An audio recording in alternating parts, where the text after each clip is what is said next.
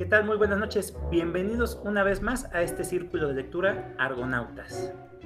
Esta noche me acompañan mis amigos panelistas. Mabel, muy buenas noches, Mabel. Platícanos, ¿qué nos vas a presentar? Hola, ¿qué tal? Buenas noches. Bueno, esta noche les voy a presentar el libro Agua para elefantes de la escritora canadiense Sarah Gruen. Buenas noches, Luis. Platícanos, ¿qué nos vas a presentar esta noche? Salvador, buenas noches. Sí, hoy voy a presentar a lo, que es Momi, del escritor alemán Michael Ende. David, ¿cómo estás David? ¿Qué tal? Buenas noches y platícanos, ¿qué nos vas a presentar? Hola, buenas noches, buenas noches a todos. Hoy les voy a presentar La tormenta del siglo de Stephen King. Perfecto. Como ven, es una noche muy variada. Todos vamos a presentar algo totalmente distinto. Y yo, Salvador, su servidor, les va a presentar Buenos Presagios de Terry Pratchett y Neil. Esperemos que sean de su agrado.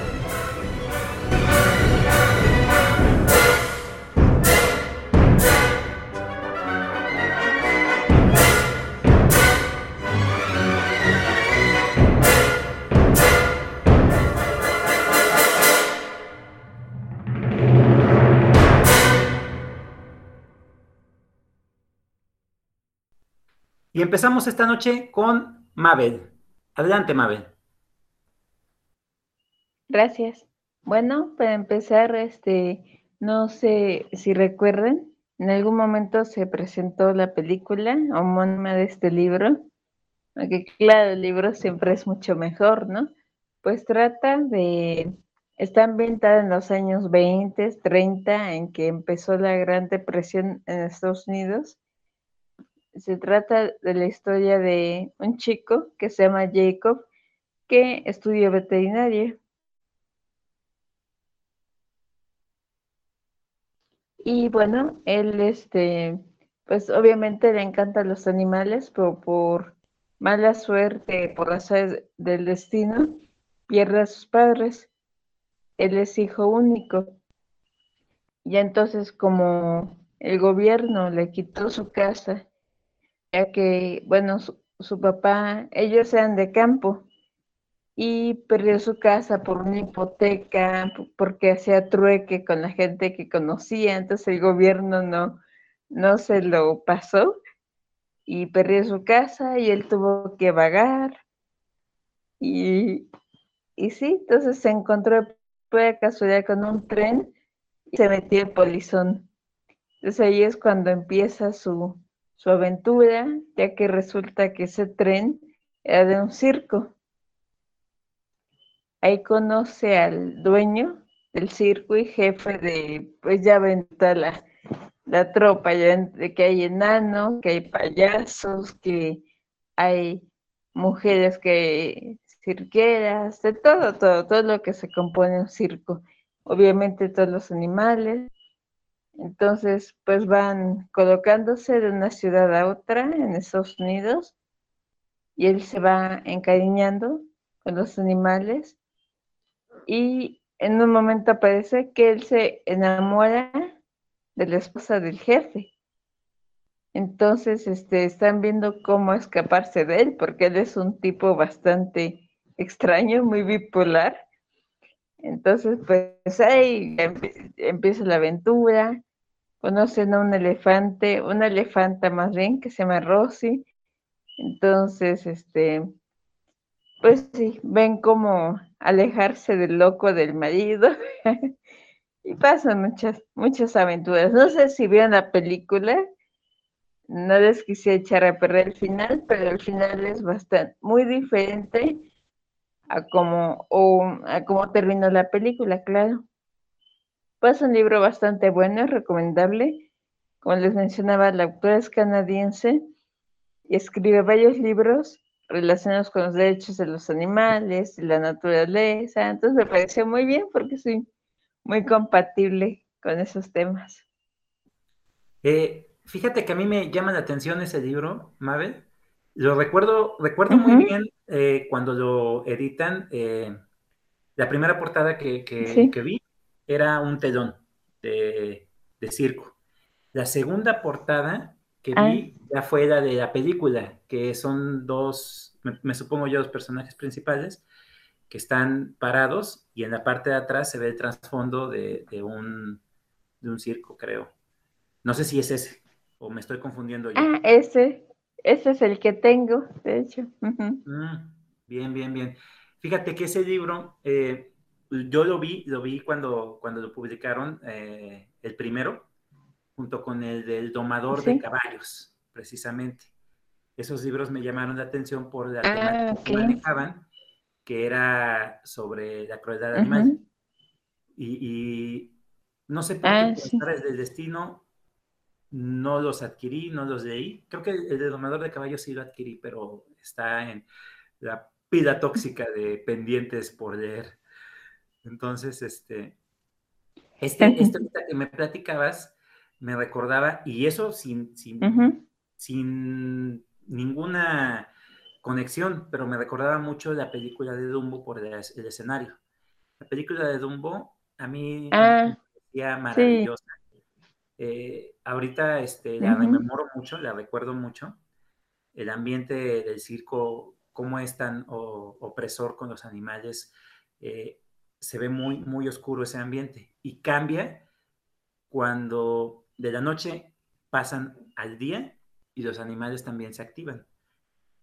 Los animales empiezan a tener otro tipo de vida. Eh, es una operación personal, ¿eh? La verdad es que no, no he leído ese libro. Esa autora me parece eh, interesante por lo que comentas y pues podría ser una opción para una futura lectura. Pero ojalá, ojalá lo puedas encontrar aún y disfrutes de tu lectura. Va que va. Pasamos contigo, Luis. Sí, fíjate que hoy traigo un libro que que recientemente leí. Este, ya lo habíamos hablado anteriormente. Es la primera vez que, lo ponemos aquí en el podcast, pero bueno, es este Momo de Michael Ende. A mí Momo me gustó, este, porque es una historia que va a hablarnos desde un inicio como un cuento y posteriormente cambia la trama para que sea un poco novelesco el asunto, pero termina siendo una gran historia. La verdad es que a mí, desde que leía a Michael Ende, la, historia interminable me, gustó, me, animó. Este, soy fanático de las historias este, de los alemanes infantiles, como los Manos Grimm, o este. Y, y, y Momo va a hablar de una niña, precisamente, que se va a llamar Momo, la cual va a vivir en un antiguo anfiteatro sola y en unas ruinas, hasta que la gente va pasando y se da cuenta de que pues ahí vive alguien. Momo es una niña que aparentemente, este, si uno la ve, pues está descalza, siempre anda descalza y trae un chaquetón, le queda muy grande, es una, una especie de abrigo que trae muchos bolsillos y eso le causa esta alegría a Momo, porque pues, tiene muchos lugares para, poner cosas, ¿no? Su cabello lo, lo, describe como un desmarañado, o sea, que es un cabello que no es muy cuidado.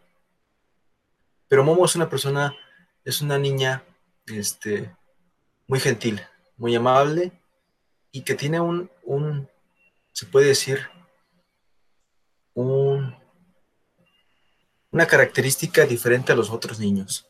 Y esto es que todas las personas que estén con ella las hace inspirarse y las hace sentir de una forma como estar calmados. Eh, cualquier persona que tenga problemas va con Momo y aparentemente siempre resuelven sus, sus problemas y Momo les da muy buenos consejos. Hay, hay dos personajes este, de, de esta historia que va que son los como los principales amigos de esta Momo, que uno es Beppo Barrendero, que su oficio pues es, es barrer, y Gigi, y Gigi Cicerone, que es más que nada, es un cuentacuentos, y van a tener una discusión, y Momo solamente este, van a ver a Momo, y sin que Momo diga algo, ellos terminan solucionando el problema. Y es que por cualquier problema, por cualquier lucha que tuvieron, este, mientras se las están diciendo, se dan cuenta que todo lo que están, están diciendo es absurdo y terminan, este, ¿cómo se dice? Solucionándose y abrazándose, ¿no? Entonces aquí, Momo lo que los hace ver y, les, les hace transmitir es la capacidad, tiene una capacidad de escuchar. Realmente ella sabe qué decir y, y eso es lo que muchos de los personajes pues no, no entienden, o sea, que, que, la, que la, la, capacidad de escuchar puede ayudar a, a, vivir sanamente y Momo se los va a entregar. Entonces, es una historia muy, muy bonita que, que va, va a jugar ella con los niños, se va a llevar muy bien con los niños, va a describirnos cómo, cómo la gente, la, gente trata de, de, llevársela a su casa, pero ella finalmente pues decide vivir en esas ruinas y, este, y le llevan comida y, le, y nuevamente siempre están al pendiente de ella, ¿no? Y bueno, en este lugar ficticio, aparentemente no dice dónde es, pero deja entrever como que es un pasado ya de hace mucho tiempo este, en Italia, por, por los anfiteatros y las construcciones que hay. Deja, hay una, la sociedad que vive ahí como tal, pues vive, se puede decir como que lo más normal que nosotros podamos este, entender, ¿no? Pues tienen trabajo, viven este, en familia, este, tienen problemas como todos. Y, es, y en este momento de la historia van a llegar unas ciertas personas que le llaman los hombres grises, que van a estar pues muy... no, no dice Michael Ende de cómo, cómo, este, cómo llegan, simplemente te hace entrever que, que solamente surgen solos, o sea, como que de repente llegan. Y ya van a llegar a, esa sociedad a, transmitir un mensaje y ese mensaje va a ser la de ahorrar el tiempo. Entre muchos cálculos matemáticos y beneficios y, contras de ahorrar tiempo, empiezan este, a convencer a la gente que lo mejor que tienen en esta vida es ahorrar el tiempo. ¿Y cómo lo tienen que hacer? Pues, por ejemplo, cualquier oficio, cualquier trabajo, pues evitar las charlas que de, más, este, apurarse su trabajo, no no distraerse en, relaciones que no tienen un futuro o, no, no, cuidar tanto a la familia, simplemente darles el, cuidado necesario y como desafanarse de, este, de, animales, porque eso también requiere tiempo. Entonces les hacen entrever que entre más tiempo van a tener más tiempo para ellos y, por ende van a ser más felices. Terminan convenciendo casi a todos los adultos los niños no, no lo pueden convencer. Los niños no tienen la capacidad de ver qué es el tiempo todavía. Por, es, por eso son como sus enemigos de los hombres grises.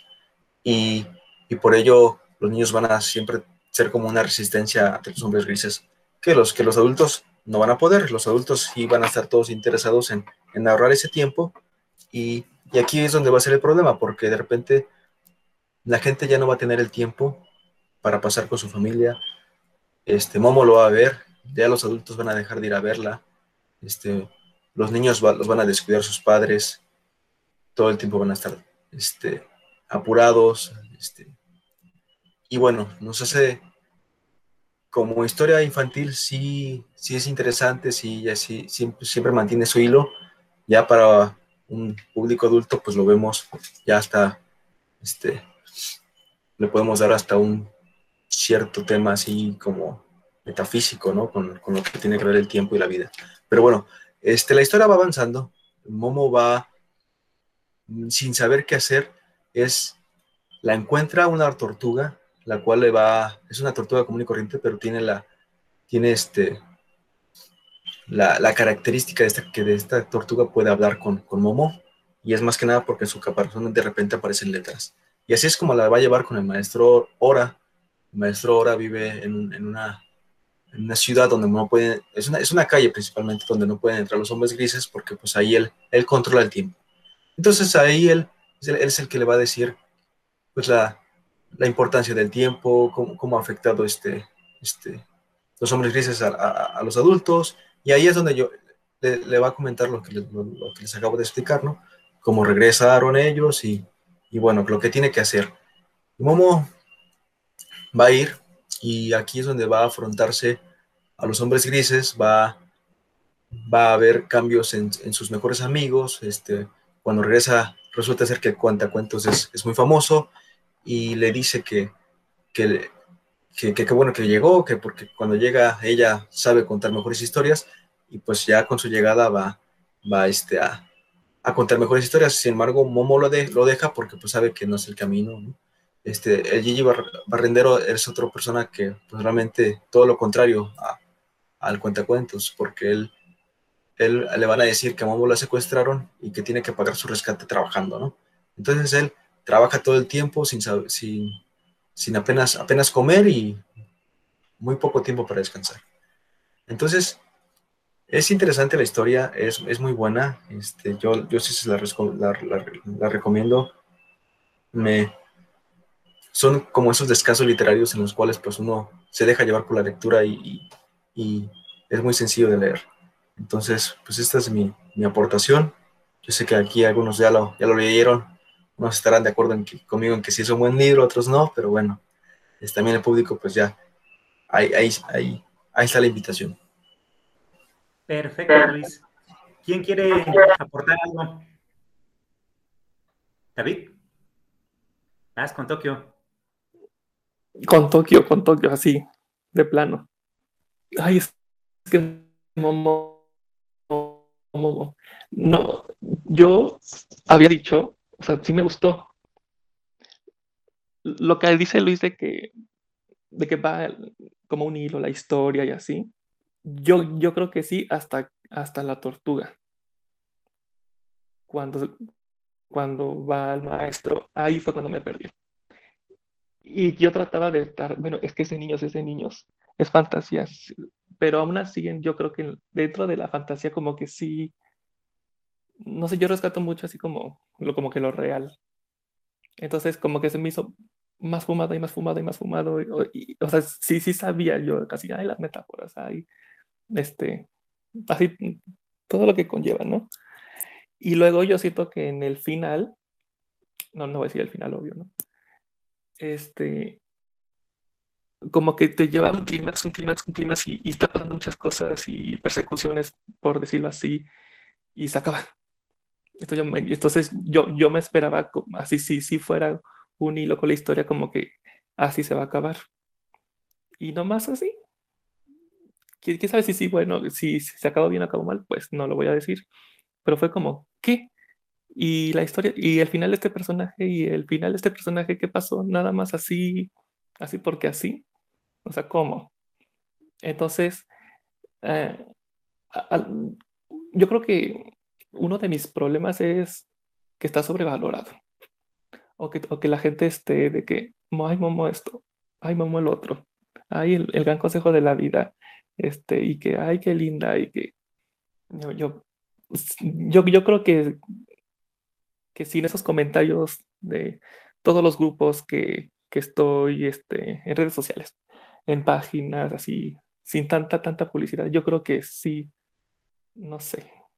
Ni, ni siquiera yo, yo entré con el libro con grandes expectativas porque pues sabía que era infantil y, y, y yo, yo estoy claro de que yo no soy ese público pero así como que siendo así objetivos, eh, siendo objetivos y, que yo no, yo no le doy tanta importancia a los finales, este, sí dije, ay, como que no llegó a, eh, no llegó a acabar el clímax. Pero de que es buen libro, sí, de, que, de que rescato ciertas enseñanzas, por así decirlo, sí.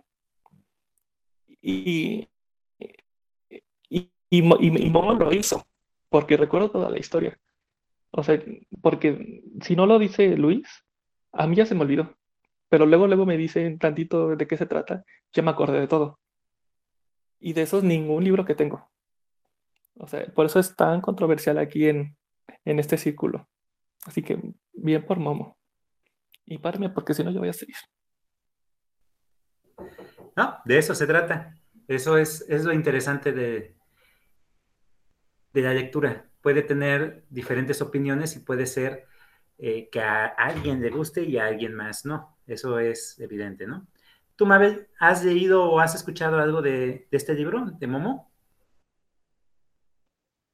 Sí, lo he escuchado, no he tenido todavía oportunidad de leerlo.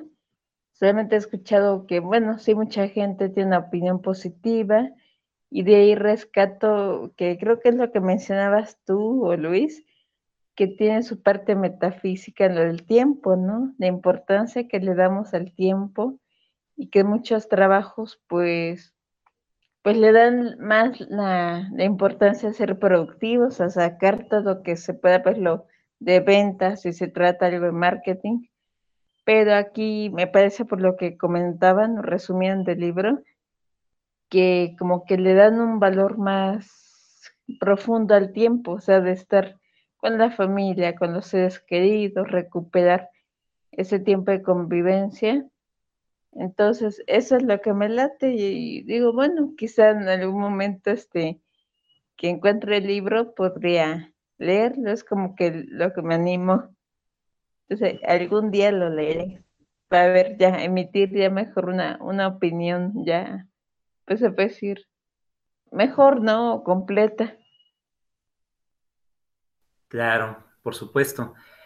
Eh, a mí me gusta mucho Mijael Ende, a mí sí me, fascina. Creo que es un escritor eh, muy prolífico.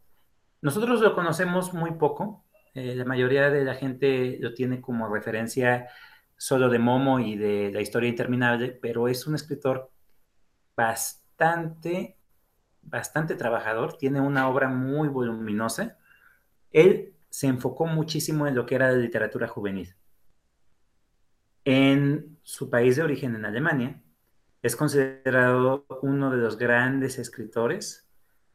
Eh, todos los escritores hacen referencia a él. Eh, la mismísima Cornelia Funk siempre lo ha, tenido en mente. Y esta historia en particular, la de Momo, a mí se me hace muy interesante a mí sí me, atrapó completamente. Me gusta ese elemento tan fantástico que maneja y cómo vuelve los escenarios totalmente surreales, sin perderse, porque eso es muy difícil. El escribir sobre el surrealismo es muy, muy difícil. Hay un libro de él que se llama El espejo en el espejo y es sobre literatura surrealista, porque resulta ser que su padre era un pintor de la corriente surrealista, entonces eh, Mijael intenta plasmar con tinta, con palabras, los cuadros de su padre. Y en esta historia de Momo, todos los elementos se van conjugando con un fin en particular, que es, en definitiva, la valoración de la vida. Me gusta mucho cómo introduce primero al personaje, eso, eso lo reconozco bastante bien y la mayoría de la gente empieza con esa parte y esa parte le gusta, que es la introducción de la niña, el juego con los niños, cómo la niña tiene ese don particular de poder escuchar a la gente y el simple hecho de escucharlos hace que la misma gente libere sus problemas y encuentre soluciones. Eso es muy interesante. La entrada de los hombres grises. En el momento en que llegan los hombres grises, esa descripción que hacen, porque llegan con una persona y le platican todo lo que tiene que hacer para poder ahorrar el tiempo, se me hizo soberbio. Se me hizo de un tipo con mucha imaginación. La forma descriptiva, el elemento narrativo. Eso fue lo que a mí me llamó más la atención, el elemento narrativo, cómo te va desglosando poco a poco el hecho de que el hombre gris está ahí para ayudar a la gente y poder ahorrar el tiempo. Al hacer que la gente definitivamente pierda la noción, no del tiempo, sino de la vida, porque el tiempo se vuelve ahora una cosa totalmente importante para ellos, se vuelve eh, el, fin de todo, desde el hecho de trabajar, el hecho de ser una estrella, volverte una estrella de, del cine, de telenovela, de, de, la tele, lo que tú quieras. Se vuelve totalmente absorbente y dejas de vivir. Eso me pareció también muy bien manejado por ende. La, tortuga Casiopea es un elemento que mete completamente surreal, muy eh, hasta, cierto, hasta cierto punto contradictorio porque siendo una tortuga que tiene que ver el manejo del tiempo, es una tortuga que en lugar de ir adelante, va hacia atrás. Es muy interesante todos los elementos que maneja. El, mismo maestro Ora, el, dios del tiempo, la presentación de los relojes, eh, cómo los hombres grises fuman una especie de mariposa y esa mariposa se convierte en el tiempo. O sea, todo es una cuestión simbólica y lo maneja bastante bien. El final sí definitivamente es, muy abrupto, no lo voy a negar, pero hasta cierto punto justifica toda la narración y eso es, es bueno para mi punto de ver. Es una obra muy interesante que yo creo que el problema principal o fundamental de la mayoría de nosotros es que siempre esperamos una explicación o siempre esperamos un desenvolvimiento en el clímax. Y eso eh, muchos lo cuestionan, por ejemplo, en los cuentos, porque los cuentos siempre son abiertos. Los cuentos tratan sobre un tema y llega a un fin, en el momento en el que menos lo esperamos o esperamos que por lo menos tenga un, desenlace y en ocasiones no lo hay. Pero bueno, esta obra en particular a mí me gustó, me gustó, yo creo que a la par que la historia interminable, porque la historia interminable tiene, tiene, tiene yo creo el problema de que es muy larga. Ahí, ahí la historia interminable hasta cierto punto se parte a la mitad. Podríamos decir que son dos historias, Primero la, introductiva y la segunda es las aventuras del personaje principal. Pero bueno, a mí sí me gusta, Momo lo recomiendo bastante y creo que tanto los jóvenes como los adultos van a tener una perspectiva totalmente distinta del libro. Eso es lo que yo creo. Muchas gracias Luis por esta recomendación. Salvador, sí, fíjate que también concuerdo contigo que sí tuvo el final así como que muy apresurado, muy...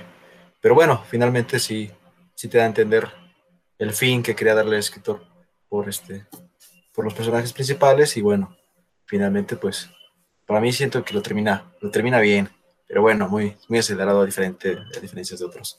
Pero bueno, pues ahí está. Sigue también, como dices tú, es muy bueno, es muy diferente a, este, la, la historia interminable, pero bueno, aquí, aquí la ventaja, y yo siento que lo disfruté un poquito más porque sí es más fluido, lo sentí más, este, más fluido que, que a comparación de la, historia interminable. Pero bueno, pues ahí está. Yo, yo creo que el final no es abierto. Yo creo que el final lo pensó exclusivamente para los niños. Nada más. Ah, no voy a decir, no voy a decir, no puedo decir, pero yo creo que va pensado para los niños. Puede ser, puede ser. Es, yo creo que es más eh, añoranza que otra cosa, pero sí, tienes un punto ahí. Ok, continuamos con Stephen King, ya que abriste tu micrófono, David. Ah, sí, sí, porque yo quería aclarar eso. Este, sí, les voy a hablar de la tormenta del siglo. Es que, mire, cuando yo compro libros, sí, sí de Stephen King, pero también así en general no me gusta como entrarme y, y, ya sabe como qué, qué, qué, me voy a esperar si, no sé, como que yo confío mucho en mis autores que ya, ya conozco. Entonces yo no sabía que de, todo, de, todos los libros que tiene Stephen King, este, este está escrito literalmente como guion para serie. Entonces, este, a ver, ¿cómo, les, cómo les explico? Sí, e, es, es un guion y de hecho hay una serie, e, es una serie de cuatro horas. Este, no, no la he visto, pero, pero creo que está muy, muy fiel. Sí está en YouTube, y la pueden Sí la, sí la pueden buscar muy fácilmente. Entonces está escrito, está, está escrito como guion. Entonces dice así, exterior, no pasa esto. Interior en, en aquí. Este, vemos a este personaje y, y, así, todo. Todo, todo, todo, todo, todo. Y, y, y hay muchos espacios porque en, en cada párrafo está, está, hay así como que uno pasa esto, dos pasa esto. Y así hasta más, es, más de 100 como mini capítulos. Bueno, no sé yo, ¿Y de qué se trata? como bien lo dice, es, es una tormenta. Entonces, poco, eh, poco a poco, así de principio a fin, vemos la destrucción de un del pueblito en donde están todos. Es, es un es como, es como, como una es, como un pueblito cerca, cerca ahí, ¿no? del, del agua. Entonces, entonces eh, como, que, como que da a entender como que ya ha habido como tormentas graves pero no fuertes. Entonces ya, ya tenían ahí como, como un lugar para que todos los habitantes se queden por si pasa algo más extremo. Entonces el protagonista, el protagonista se, llama Mike. Digamos que él este, como que toda la gente confía en él. E, él no es ni, ni el presidente, bueno, no, no, es el líder ahí ni nada. Él trabaja en un supermercado, pero también es, es como hay algo, de la, algo, de, algo para gobernar ahí. Pero no es como que el gran, gran, gran jefe de ahí. Pero todos van contra él. Porque pues, lo quieren mucho, que, es muy aquí, muy acá. Entonces, al principio la historia, este, así como guion. Está Mike, no sé qué, no sé qué tanto. Este tiene, tiene un hijo y el, el niño está en una guardería que, que, que es una guardería donde trabaja su ex esposa. Porque nuevo, la nueva pareja de la, de la ex esposa también es un personaje por ahí que trabaja con Mike. Esto, esto es un relajo. El, el, el, principio es muy chistoso, muy chistoso, tiene diálogos bastante graciosos con niños, con los adultos. Así, yo está, o sea, yo no soy de en, en libros ni en llorar, pero este estaba muerto de la risa con todos. Dije, me está dando más risa que miedo porque porque miedo no, no. Entonces, ¿qué pasa? Entonces, ¿qué pasa? Que este, ya la radio dice, se viene una tormenta, pero así la tormenta así de que, de que no salgan. Así ya, ya están nevando y, y, se están destruyendo pequeñas cosas poco a poco, escóndanse. Así, alerta roja, escóndanse todos ya. Entonces, ahí, van cada uno, este, todos se reúnen ahí en, ahí en un lugar y están comprando víveres ahí en el supermercado y así. Y van presentando diferentes personajes. Entonces,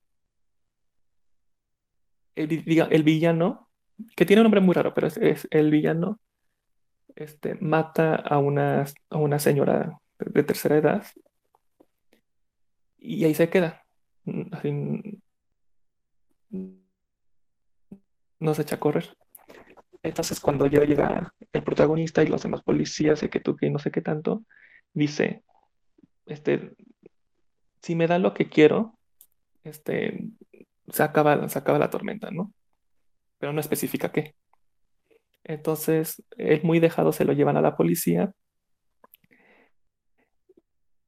y, y poco a poco el villano va hipnotizando a cada uno y así los hipnotiza y, y, se mueren. Entonces, pues la gente así alrededor, pues no, no así pues tú, así está, está, muy, muy desubicada y aparte con el, con el drama de la tormenta y así, ¿no? Y, ya para acabar, porque no puedo decir más, lo que el villano quiere, me quedé, me, me quedé helado. O sea, no podía creer lo que él quería. Entonces, es, como es como está escrito como guion de serie de película, se pasa muy rápido. Entonces, en la última parte, este, yo estaba así de que, yo estaba temblando así de que, es que, es que, ¿qué van a hacer? Porque todos los habitantes tienen que decidir si, si, si, si le van a dar lo que quiere el, el villano o, o, no puedo decir. Pero, pero, pero así en general el principio está muy chistoso y luego ya, ya, se, ya se vuelve cada vez más, más fuerte. Muchas muertes. No sé, e, e, este, es, es un libro largo, pero se pasa súper rápido por, por todos los espacios que tiene, por ser como un guion. Este, y aparte como está escrito así, con, con muchos detalles por, por lo mismo, pues sí te sientes más en ambiente te preocupas por todos. Pero, pero de verdad cuando les digo de que no podía creer lo que el villano realmente quería, o sea, no, no te lo esperas. No hay manera. Entonces, ay, no se me gusta mucho, mucho, mucho. Y, y no me lo esperaba. Y al final, este, es, es, así como que, así como que no, así yo, yo necesito saber, así como que no, me pueden dejar así. no. Y yo pensé que, tenía relación con la Torre Oscura, pero según los comentarios dicen que no, que no tiene, pero lo duda, pero, pero no sé. Yo pensé que sí tenía relación, que era muy obvio, pero no, dicen que no. Pero está muy bueno. Este, y, y si pueden ver la serie, o sea, creo que sí está muy bien adaptada. Pero digo, ay, dura cuatro horas y como que, como que sí está así como que muy, muy viejita, no sé pero si pueden verla, si no quieren leer el libro. Mm. Les, va a sorprender mucho el final. Bueno, se me hace interesante por el hecho de que es diferente, ¿no? No es a lo que nos tiene acostumbrados Stephen King. Y aparte, la forma narrativa de guion suena muy interesante. A mí me gusta mucho el teatro y es, es ese tipo de estructura, ¿no? Semejante a un guion, semejante. No es lo mismo, pero sí es semejante. Ahora bien, eh, la historia pues es, eh, no sé si decir a lo que me tiene acostumbrado Stephen King, con situaciones totalmente eh, al extremo, al extremo por hablar de una tormenta que trae fuertes vientos y nevada, y aparte un ser que hasta cierto punto es un misterio. suena interesante. Eh, no me había llamado la atención, sinceramente. Eh, había yo escuchado muy, muy malas críticas, críticas negativas con respecto a este libro en su momento, y más sobre la serie. A, la mayoría de la gente que, yo conocí no les gustó esta serie que creo que está, eh, fue de los, de los 90, 99, finales de, de los 90 precisamente, esta serie. Pero bueno, eh, ya como lo platicas tú y como lo planteas tú, pues a mí me llama un poquito más la atención. Y sobre todo por ver la, diferencia de, del estilo literario, del estilo narrativo. Eso me, puede ser lo que me enganche con respecto a este libro. Ver qué, qué, tan eficaz o qué tan fluido es. Si de por sí me gusta su, su, escritura, me gusta cómo eh, desenvuelve las historias, desenvuelve las relaciones, va profundizando en los personajes. Entonces, ¿qué tan diferente va a ser su lectura con respecto a un guion cinematográfico? Eso puede ser lo que me engancha a este libro. ¿Alguien más quiere opinar sobre? Y deja. Sí, sí, di, di. Este, yo creo que la, descripción de la tormenta es, es, lo, es lo de menos o sea, sí, te lo tiene que decir que poco a poco se va destruyendo donde viven, pero es lo de menos, es, es una excusa para reunir a todos los habitantes, porque como todos sabemos, Stephen King este, es famoso por el desarrollo de sus personajes. Entonces, la dinámica que tiene es muy fuerte, porque todos se conocen. Y, y, y, y la relación de Mike con su esposa, con el que se lleva bien con el con el novio de, de, la ex esposa. Hay muchos niños y los niños, o sea, interactúan muy fuerte, muy bien. Este, yo, este, dejando así de lado la tormenta que no, no es mucha descripción, nada más ahí se va destruyendo. Este, sí, es, es el misterio del villano, de- del por qué está ahí, de que, de la fantasía de que los hipnotiza y de, e- es el, así tú quieres saber qué es lo que quiere, porque no lo dice. Y, y lo, y lo golpean y lo, y lo encierran, y, pero dinos qué quieres porque pues nos estamos muriendo. Y, no dice no dice hasta que llega algo y pues ahí está. O sea, sí, está muy, está, está impactante. Adelante, Mabel. Sí, gracias. Sí, Chava, yo coincido contigo en que no es para nada el estilo de Stephen King. No he leído aún el libro, nos presentaron, pero me llamó la atención en ese aspecto de que cómo hicieron una serie de este libro, la temática y cómo lo aborda Stephen King. Entonces sí se me hace, por eso me da curiosidad leerla, así que soy tan curiosa, entonces en algún momento lo, lo voy a agregar a mi lista de libros por leer y a ver qué tal, qué tal me parece. Porque, eh, y esa serie, sobre esa serie, ¿dónde la presentaron? ¿no? ¿Dónde se puede ver? Yo empecé a verla en YouTube, pero, pero como sí, sí se ve como, YouTube. como, como de así malos efectos. Entonces dije, ay no.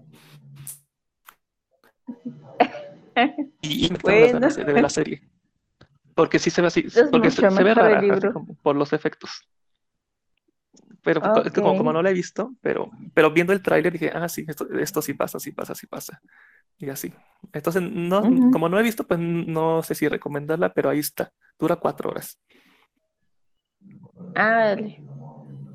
Bueno, a checarlo, muy bien. Sí, habría que buscarla.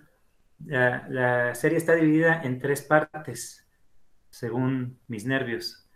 Pero este, es que sí, te digo que hace mucho tiempo. Me acuerdo bien, eh, estaba yo en, a finales de, de la prepa y estaban hablando sobre esa serie. Pero mm, críticas muy negativas, así como tú lo planteas, por los efectos y todo eso, puede ser que les haya parecido mala, pero todo depende de la historia, cómo nos da cuenta, ¿no? Adelante, Luis. Bien, bien, ahora sí que otra vez otra historia interesante de Stephen King, como dices tú, pero mira, yo no tengo mucha experiencia leyendo a Stephen King, pero a diferencia pues de su literatura, como dices tú, que es diferente, este, ¿cómo, cómo es aquí? O sea, ¿sigue haciendo bromas, sigue usando malas palabras? ¿O cómo, cómo, cómo es ahí Stephen King? Simplemente como, o sea, en lo- los, diálogos en- entre los niños, bueno, como están en una guardería, a, una se la atora la cabeza en una escalera. Como son, son niños muy, muy chiquitos, entonces se dicen apodos, pero es la manera de, cómo lo cuenta. Y luego también entre, bueno, como Mike no es el, el que lidera, li- lidera un, un policía hay todo, este, así que es, es un pésimo líder.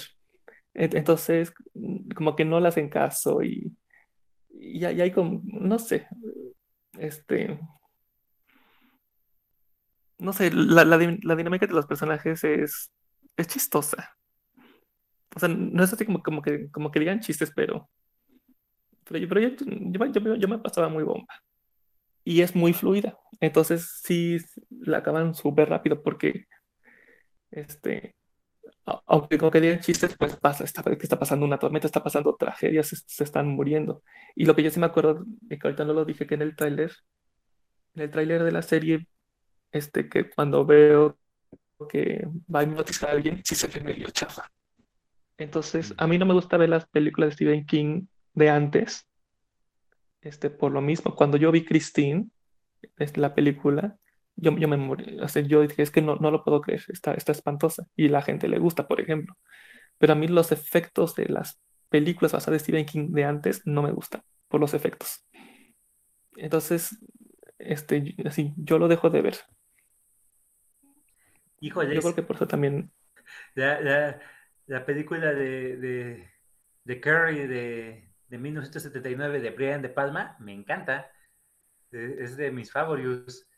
Eh, Pero, pero creo que no tiene tantos efectos. La diferencia es que eh, envejecen. Definitivamente las películas envejecen.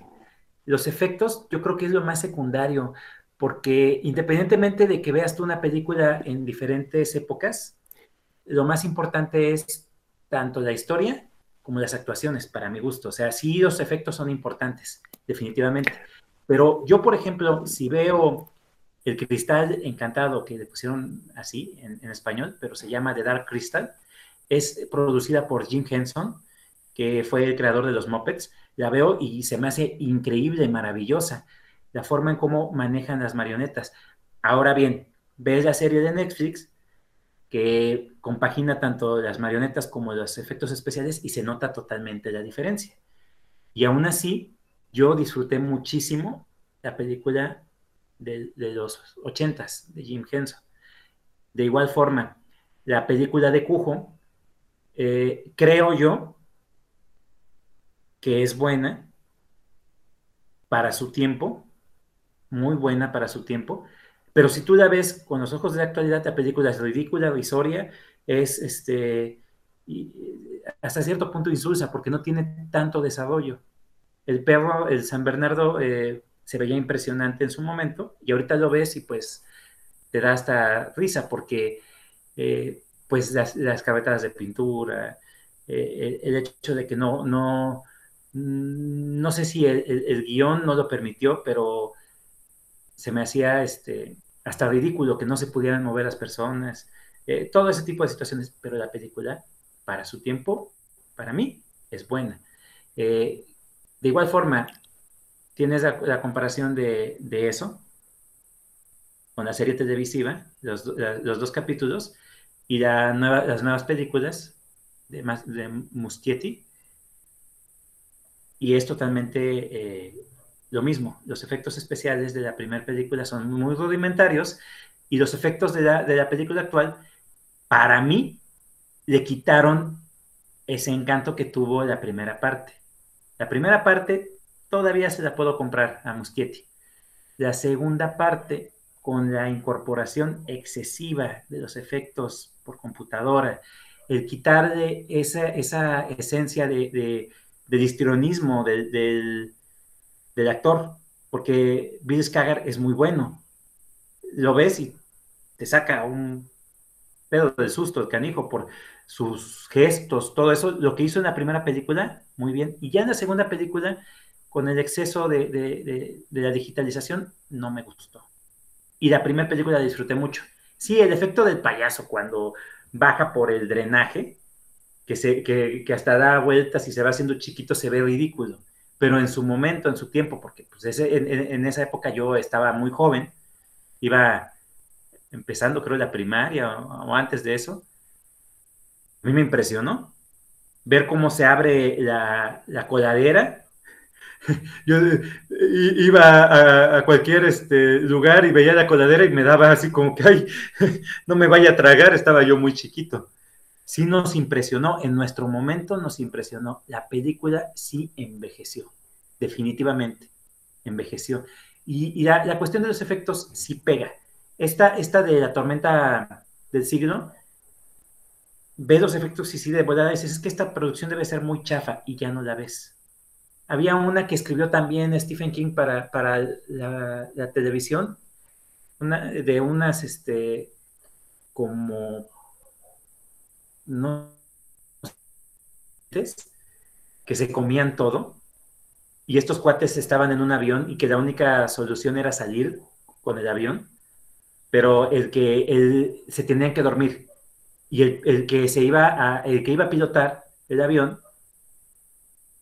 se iba a sacrificar. Los efectos eran pero terribles, malísimos, malísimos. Esas, esas esferas o, bolas, no sé qué era, No me acuerdo, tiene mucho, esto sí tiene muchísimo que David. Pero los efectos eran terribles, terribles. Me, me recordó esta película de, actual de Sharkenado, por los efectos que son visibles. Pero la película es tan mala que la gente se divierte. Bueno, ya nos este, desviamos mucho del tema.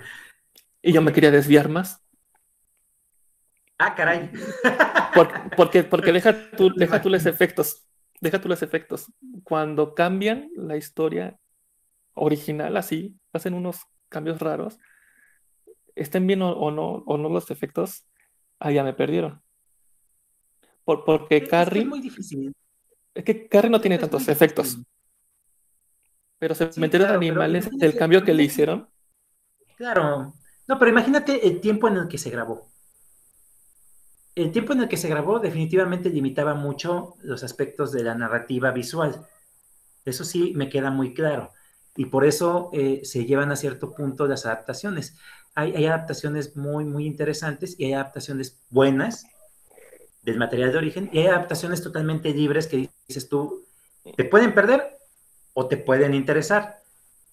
Y la mayoría de los que leemos libros tenemos ese problema de que no nos gustan las adaptaciones porque al tener el material original y haber leído y gozado y disfrutado todo el material original y que te lo cambien tan abruptamente, pues no te, no te parece, ¿no? Como, como lector, crees que es una falta de respeto tanto para el autor, para el escritor, como para ti, público y lector. Pero bueno, eh, yo, sí, yo sí lo veo desde esa perspectiva porque, sinceramente, si nos vamos a, a, las adaptaciones, definitivamente este, sería muy, muy, muy complicado. Es muy complicado, pero hay una excepción que no lo mencionaste, que en la niebla hay efectos horribles, pero cambiaron el final y el final hasta Stephen King le gustó más y yo dije, yo, yo dije, sí es cierto. y, solo en esa película los efectos están así, así malísimos y el final está muy bueno. Entonces ahí ya se balancea. Solo, solo en esa película. Sí, solo en esa. Sí. fíjate que esa película es la única que siento yo que Thomas Jane actúa. Todas las demás que le he visto, híjole, son malísimas, pero esta, el final, se me hizo desgarrador. Y tienes toda la razón en ese aspecto. Fíjate qué interesante. Bueno, vamos con el último de la noche que soy yo. Eh, como les comentaba, Buenos Presagios de Terry Pratchett y Neil Gaiman. Esta novela está escrita a cuatro manos con colaboración de Neil Gaiman junto con Terry Pratchett, dos escritores ingleses muy reconocidos y famosos. Eh, Terry Pratchett es un escritor bastante hilarante, cómico, le encanta la, la, comicidad y tiene una serie muy importante de libros del mundo disco, con 41 volúmenes. Es muy buen escritor. Tiene aparte otras series, la de Tiffany Dolorido, y la de este, ay, ¿cómo se llama? Es un muchacho, ahorita no recuerdo bien el nombre, pero bueno. Y Neil Gaiman, que es un escritor muy reconocido por su inicio en los cómics y posteriormente en la literatura con libros como Los hijos de Nancy, American Gods, este, Stardust, eh, Coraline, eh, tiene varios en, en, su haber, ¿no? Varios conocidos es un viejo lobo de mar, como podríamos decir, y, casi siempre lo he traído eh, al círculo cada dos, cada tres meses, he platicado sobre Neil Gaiman. Anteriormente platiqué sobre, intenté, intenté platicar sobre, sobre Sandman, que es su obra maestra, y en esta ocasión eh, traigo esta obra porque me pareció muy interesante hablar de ella y ahorita creo que cae como anillo al dedo con respecto a las adaptaciones, porque ya fue adaptada por Amazon Prime en la serie de Good Omens. Entonces, esta, este libro de Buenos Presagios tiene una adaptación y la adaptación es bastante fiel al libro, tomándose algunas licencias por la misma situación de que, pues, aquí tenemos un medio impreso en el libro, que lo que sucede es que el libro, al momento de leerlo, tú te lo vas imaginando. Es totalmente distinto a una cuestión visual. La serie cambió ciertos aspectos para poder adaptar a un formato más rápido, visualmente hablando. ¿El libro de qué trata? Good Omens, Buenos Presagios. trata sobre lo más clásico que pueda haber en la literatura de terror, que es el fin del mundo. Y el personaje principal no es nada más ni nada menos que el mismísimo anticristo.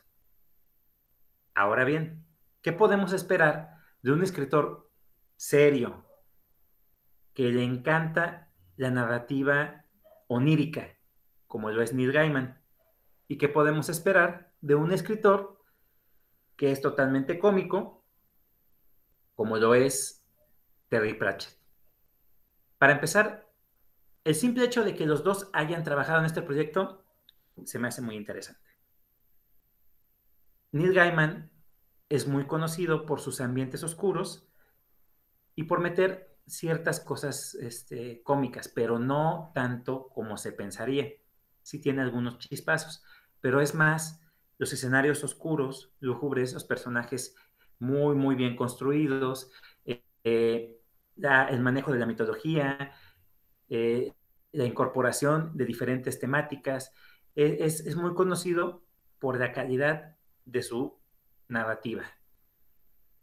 Ahora bien, Terry Pratchett lo que hizo definitivamente es una amalgama bastante, bastante buena de humor con escenarios oscuros, por hablar de el anticristo.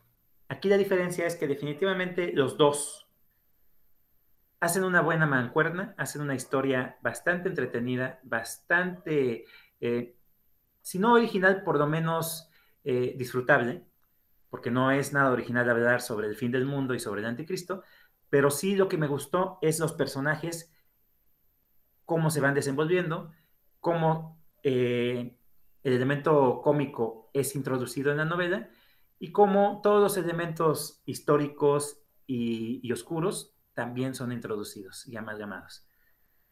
Resulta ser que a principios del tiempo siempre ha habido dos personajes que han estado con la humanidad. Uno es un demonio, el, demonio se llama Crowley, y el otro es un ángel que se llama Arisafel. Y estos dos personajes siempre han estado en la historia de la humanidad a través de ella les encantó, se adaptaron tanto, se humanizaron tanto, que el fin del mundo no les atrae para nada a ninguno de los dos. Por un lado, Crowley es un personaje muy interesante, muy divertido y muy mm, al estilo de, los rockeros. Le encanta Queen. Y, en todo momento está escuchando a Queen. Y aquí te lo van narrando, te narran. Y ahora pone este disco, y ahora escucha este otro. Y hay, una, una, parte que se me hizo hasta cierto punto muy graciosa. Están los dos en su coche de Crowley, que es un descrito como una especie de coche clásico, bastante bonito. Y Arisa le dice que le gustaría mucho escuchar eh, música clásica. No recuerdo el, el, compositor, pero supongamos a Sebastián Bach. Y Crowley dice, ah, mira, ahí está un disquito de puedes ponerlo, ponlo lo vamos a disfrutar los dos. Y entonces Arisafel pone el, el, casetito y en lugar de escuchar a Sebastián Bach, empieza una balada de Queen. Entonces Arisafel se queda así como que, ¿qué demonios estoy escuchando? Esto no es Bach.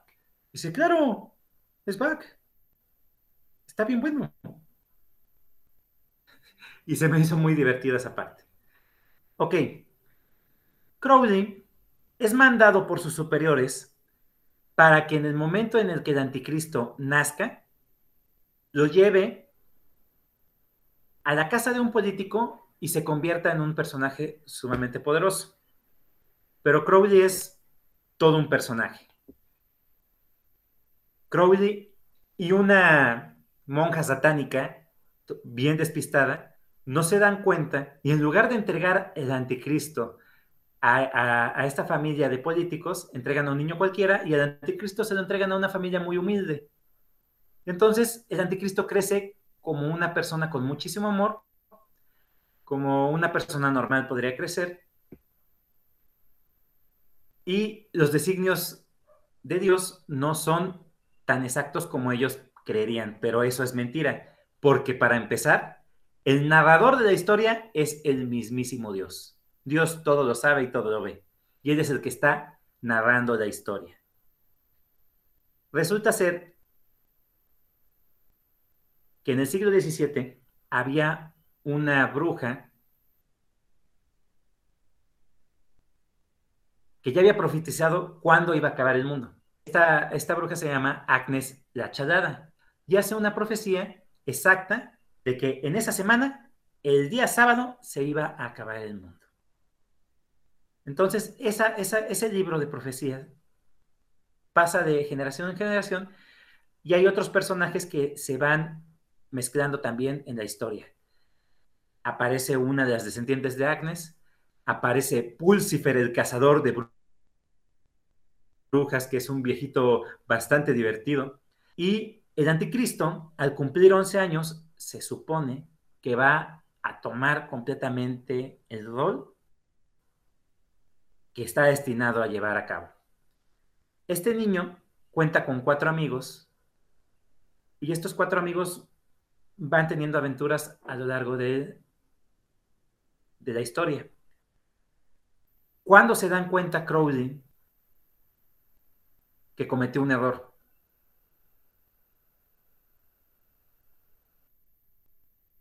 Exactamente cuando cumple 11 años, el niño que de estos iban a empezar a darse ciertas situaciones que sí se dan, porque el anticristo sí está en la tierra, pero no está en esa familia. La diferencia es que se va dando cuenta porque nunca llega el perro infernal a proteger al anticristo, el cancerbero. Entonces dice, entonces, ¿qué pasó? Empieza a investigar qué es lo que pasó y descubre que él se equivocó, pero no se lo dice a sus superiores. Sus superiores continúan, Belcebú, uno de los príncipes del infierno, manda a tres, este, tres de sus, de sus este, heraldos para que se encarguen ya de definitivamente poner todo en orden. Y por el otro lado,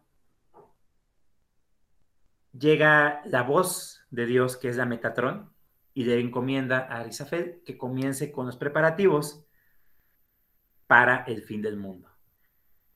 Arisafel y Crowley son tan amigos que lo que hacen definitivamente es contradecirlo absolutamente todo. Todo lo que dicen sus superiores le dan una vuelta a ellos y continúan. Hay una escena también muy cómica que están en la, librería de Arisafel, porque Arisafel tiene una librería, y se ponen a tomar como cosacos los dos. Crowley con, no recuerdo qué, bebidas, y Arisafel con vino. Y terminan totalmente embrutecidos. Se empiezan a hacer bromas entre ellos, y en un momento dado dicen, ¿sabes qué? Ya, tenemos que parar porque hay que continuar con la historia. Entonces, los dos nada más se sacuden y con sus poderes divinos, uno angelical y el otro demoníaco, se quitan la cruda en un segundo. Hay en la narrativa aspectos muy interesantes que a mí me gustaron mucho y son unas notas de página, notas al pie de página. Normalmente la mayoría de los lectores, cuando ven notas, se las saltan porque lo que hacen las notas es explicarte ciertas situaciones o ciertas palabras que pueden tener otro sentido. Pero en la narrativa de esta historia son complementos de la narración central. No son eh, explicaciones, sino son complementos de parte de la historia. Y eso se me hizo muy interesante también. Me gustó bastante ese elemento. Y aparte, eh, a mí, la verdad de las cosas es que me encantó. La presentación de los cuatro jinetes del Apocalipsis, porque ellos también participan en el fin del mundo, se me hizo también muy interesante. Cómo te presentan a guerra, cómo te presentan a peste, cómo te presentan al hambre. Y el más imponente de todos, y que no cambia, que no cambia su forma de ser, de presentarlo, la muerte, que es aquella parca que impone aquella parca oscura, fuerte, eh, monstruosa, la presentan tal cual. La diferencia son los otros jinetes. Guerra es una mujer muy ruda, es una motociclista que recibe una espada. Peste es un empresario que se dedica a la contaminación de las aguas con residuos de fábricas tóxicas. Y hambre es un empresario que se dedica a vender comida chatarra, por no decir ciertas marcas de hamburguesas precocidas y eh, precocinadas. Eso me gustó bastante también. Pues, me pareció un elemento muy bueno. Normalmente los tenemos como en mente como o, los esqueletos que son o como seres muy grotescos. Pero aquí los, los meten en, la historia de, forma muy, muy, muy orgánica. Todos los hechos eh, te los van narrando. Eh, sí tiene cierto, cierto complicación en la mitad de la, historia porque va metiendo muchos flashbacks, va metiendo muchas historias, va metiendo historias de la misma humanidad en la cuales se inmiscuyeron Crowley y Arisafel y va metiendo también otros personajes. Entonces la historia se va complicando, se va volviendo más compleja y compleja, pero hasta cierto punto, para mí, enriquece mucho la historia central los personajes de por sí, como los describen Neil Gaiman y Terry Pratchett, se me hace muy buena. Su manejo de los personajes. Tal vez hubiera yo preferido también que le dieran un poquito más de juego a Arisafel, como si lo hicieron en la serie de Amazon Prime, que eso me pareció un acierto en la serie de Amazon Prime. En la serie sí le dan el juego, el peso a los dos personajes. En el libro, el que tiene más, más juego es el demonio, Crowley y aparte, el final del libro es muy abrupto, es muy rápido, muy conciso. Si lo hubieran trabajado un poco más, posiblemente hubiera quedado diferente. En la serie, el final tiene un apéndice que no viene en el libro y que le da todavía más relevancia y más importancia a los personajes. Y eso también me gustó de, la serie. Yo no demerito el libro, a mí me encantó el libro, me fascinó. Yo sí lo disfruté bastante. He escuchado a muchísima gente que se le hace muy pesado porque tiene muchísimos personajes y porque aparte tiene eh, mucha historia y pues se pierden. Pero yo en ningún momento me perdí. A mí me encantó leer sobre los, el ángel y el demonio, leer sobre las historias de, del anticristo y sus amigos, cómo estaban jugando, cómo eran unos niños inocentes y de repente el anticristo tenía ciertos atisbos de su personalidad demoníaca. Hay una parte también que se me hizo muy divertida, que es cuando recibe al can infernal, al perro infernal, porque él lo recibe, el niño. Y en lugar de recibir una cosa monstruosa, el niño piensa en lo más ilógico y en lo más insulso que se puede dar uno cuenta. Dice, pues me gustaría tener un poodle entonces, el pedo infernal se transforma en un poodle. La historia es muy buena. De por sí, Terry Pratchett me tiene muy acostumbrado a, las cosas muy hilarantes. Y Neil Gaiman me tiene muy acostumbrado a la buena construcción de sus historias, pero en esta ocasión, Neil Gaiman tenía la mitad del manuscrito ya no supo qué hacer con él, entonces le pidió ayuda a Terry Pratchett, hicieron una colaboración, eran muy amigos los dos. Eso me pareció muy interesante, el manejo que le dio Terry Pratchett a toda la historia, cómo mete ese, ese elemento humorístico, y la verdad de las cosas es que yo lo celebré bastante. Esta historia me gustó mucho, me entretuvo, me divirtió. Verla en una serie que fuera muy bien adaptada, muy fiel, me pareció muy bueno. Hay partes de la serie, por ejemplo, que yo considero que se ven ridículas, como lo estábamos platicando anteriormente. A mí, por ejemplo, las escenas en las que sacan extraterrestres se me hacen muy absurdas, pero en el libro se me hacen muy buenas, se me hacen divertidas. Esas son las diferencias que tiene tanto la serie como el libro. Y esa es mi aportación de esta noche. ¿Qué les pareció, muchachos? me recordó a Mundo Umbrío. Porque sí, porque tiene bastantes similitudes. Es juvenil, ¿no? O sea, porque dices, aunque, aunque tenga historia, que es como aburrido. Es, es más o menos así. Sí, sí, sí. Más o menos. Porque Mundo Umbrío es como para adolescentes y no es, no es anticristo, son vampiros. Pero, pero, pero sí más o menos por la dinámica, por, por lo chistoso que son, que es una trilogía. No sé si, si, vayan a hacer cuatro libros, pero creo que es una trilogía. Este, no sé, no se me recordó mucho. entonces, entonces yo, yo, a mí sí me interesó. Mm. Qué bueno. Esta, esta, edición que tengo yo, por ejemplo, es de la editorial Norma. Norma Editorial tiene 318 páginas y pues mucho contenido. ¿Qué te pareció, Mabel? ¿Cómo la viste? Me parece muy bien, muy interesante en ese tipo de... Recuerdo los otros libros de Neil Gaiman que nos has presentado. Tu temática es interesante, así son como que libros muy dinámicos, la historia muy dinámica. Ya con este nuevo tema, que es como se puede decir como que del bien y el mal y como esos que siempre han existido, entonces me parecen bastante interesantes. Se me hace un libro muy entretenido e interesante de leer. Y entonces, Luisito, ¿cómo lo viste?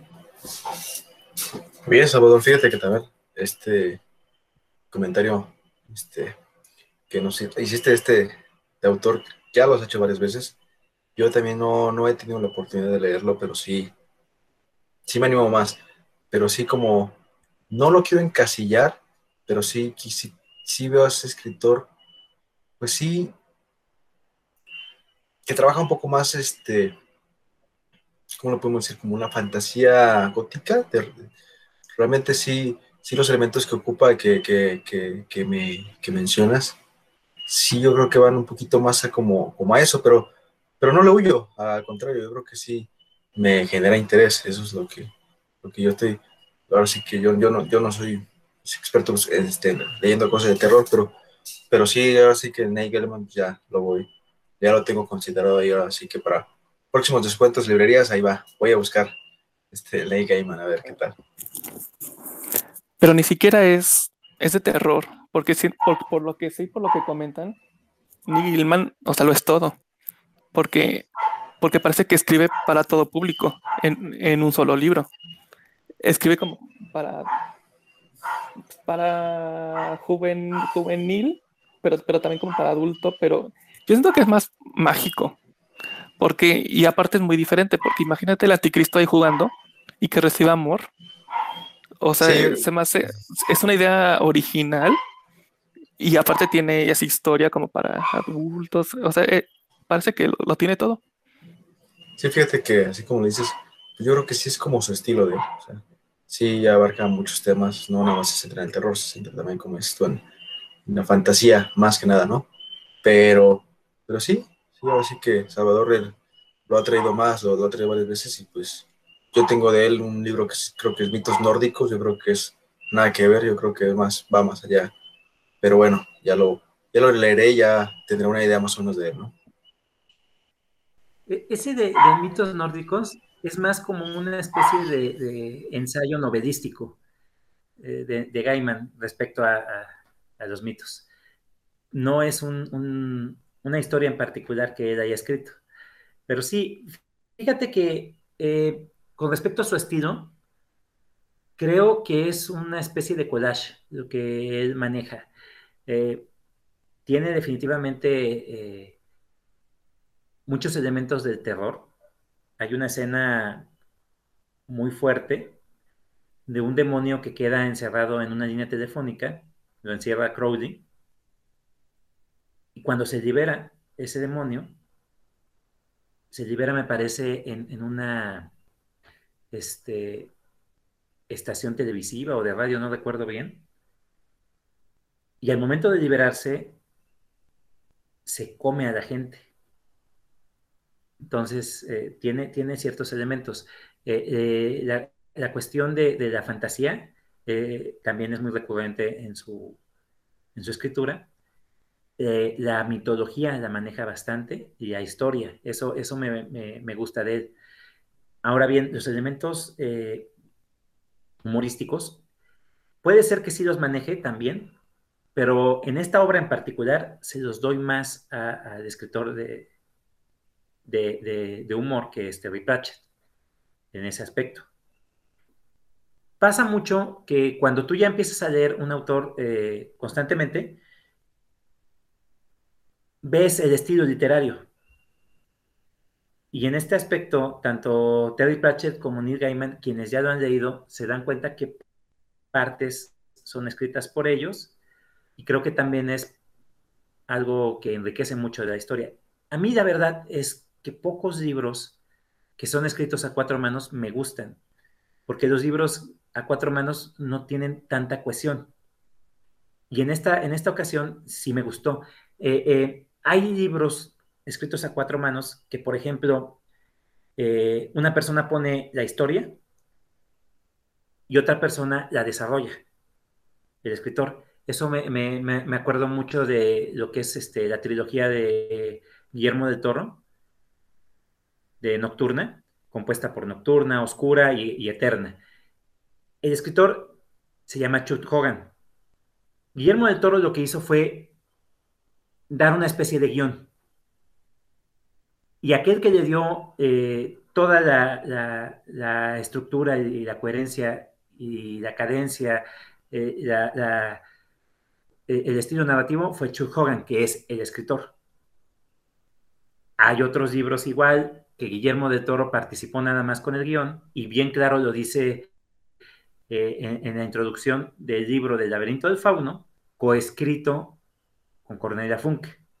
Cornelia Funke recibe el guion de Guillermo de Toro y lo novela ella. Ella hace la novelización ese tipo de, colaboraciones son las que se me hacen más lógicas cuando son escritos a cuatro manos. Aquel que da la idea y aquel que la desarrolla. He leído otros libros que se nota muchísimo la diferencia. Están los últimos de Terry Pratchett, de, de Tiffany Dolorido, por ejemplo, y son coescritos con otra persona porque Terry Pratchett ya estaba muy enfermo. Y al momento de leerlos te das cuenta que ya no es Terry Pratchett, que es otro escritor. Hay otro libro, por ejemplo, que se llama Sangre del Grial, creo, no recuerdo bien ahorita, que está escrito por este, Ted Decker, y ahorita no recuerdo a la otra, era es una escritora. Y la verdad de las cosas es que se nota completamente cuando es un escritor y otro. O sea, no sé quién sea el escritor, ahí sí no los puedo yo, yo este, definir con respecto a los capítulos pero se nota que es un escritor el que está escribiendo un capítulo y otro escritor el que está escribiendo otro capítulo. No hay una cohesión. Y hay muchos libros así. Y puede haber ejemplos de escritores que sí tienen una buena cohesión. Este es el caso. Este libro para mí sí la tiene.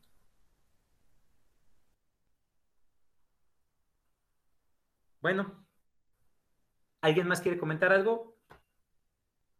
Perfecto. Pues vamos a pasar a valorar nuestros libros, los que presentamos en esta ocasión, y voy a empezar de la forma en la que se presentaron. Mabel, ¿cuántas estrellas le damos a Agua para Elefantes? Mm, sí le pondré cinco estrellas. Es muy buena novela. Está aquí la autora trabaja muy bien cada personaje es muy descriptiva, entonces ya como te mete mucho a la historia, hasta los sentimientos de los personajes. Entonces sí, y la, narrativa, entonces yo te pondría cinco estrellas. Perfecto. Luis, ¿cuántas estrellas le ponemos a Momo? Momo se lleva, para mí, cuatro estrellas. Sí, le faltó un poquito más, como dices tú, al final desarrollarlo más, pero sin embargo toda la historia es, es muy buena. Eh, coincido con, con este con, con, esa forma pues de, de, ver las cosas de Michael de cómo las pone aquí.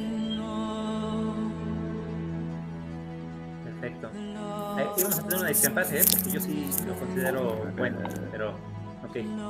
David, ¿cuántas estrellas le damos a la tormenta del siglo? Cinco estrellas porque abarca muchos géneros, que es comedia, suspenso, terror, te mueres de la tristeza y te llena de alegría. Perfecto, cinco estrellas. Fíjate, puede ser una, podría haber sido una noche de cinco. Yo, eh, híjoles, no, no me gusta puntuar, pero este libro me satisfizo, me satisfizo bastante, me gustó, me, me llenó de, de, de, muchos sentimientos encontrados, tanto eh, me, me, me, fascinó los elementos terroríficos como la, la comedia. Le doy fácil las cinco estrellas. Pues bueno amigos, hemos llegado al fin de este programa y no nos queda más que despedirnos. Voy a pasar con mis amigos panelistas para despedirnos y esperemos que hayan pasado una excelente noche con nosotros en esta tertulia literaria. Mabel. Buenas noches, sí. Mabel. Hola, buenas noches. Bueno, pues muchas gracias. Reitero igual mi saludo y gracias por escucharnos el día de hoy. Ojalá que con estos libros que presentamos se queden con algo de ellos y, y se animen a leerlos. Son libros bastante interesantes y igual así como cada noche presentamos varios libros, entonces hay mucho de dónde escoger. Gracias por acompañarnos esta noche. Luis, buenas noches Luis. Un saludo a todos los que nos escucharon. Este, buenas noches, este, Salvador, Mabel, Luis, gracias. Un círculo de lectura más, variado, pero bueno, este, muy enriquecedor, yo creo. Yo creo también para toda la gente que nos escuchó, pues lo va a disfrutar. Un saludo a todos.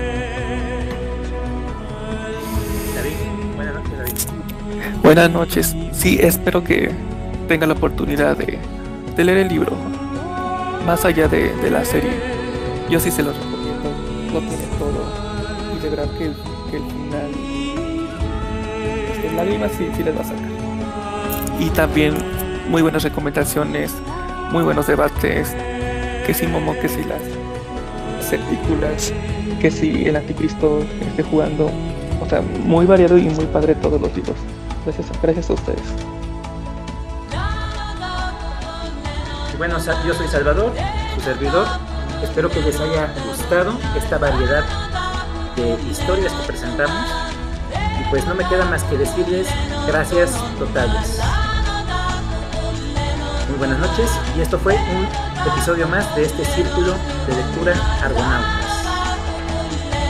Nos vemos hasta la próxima.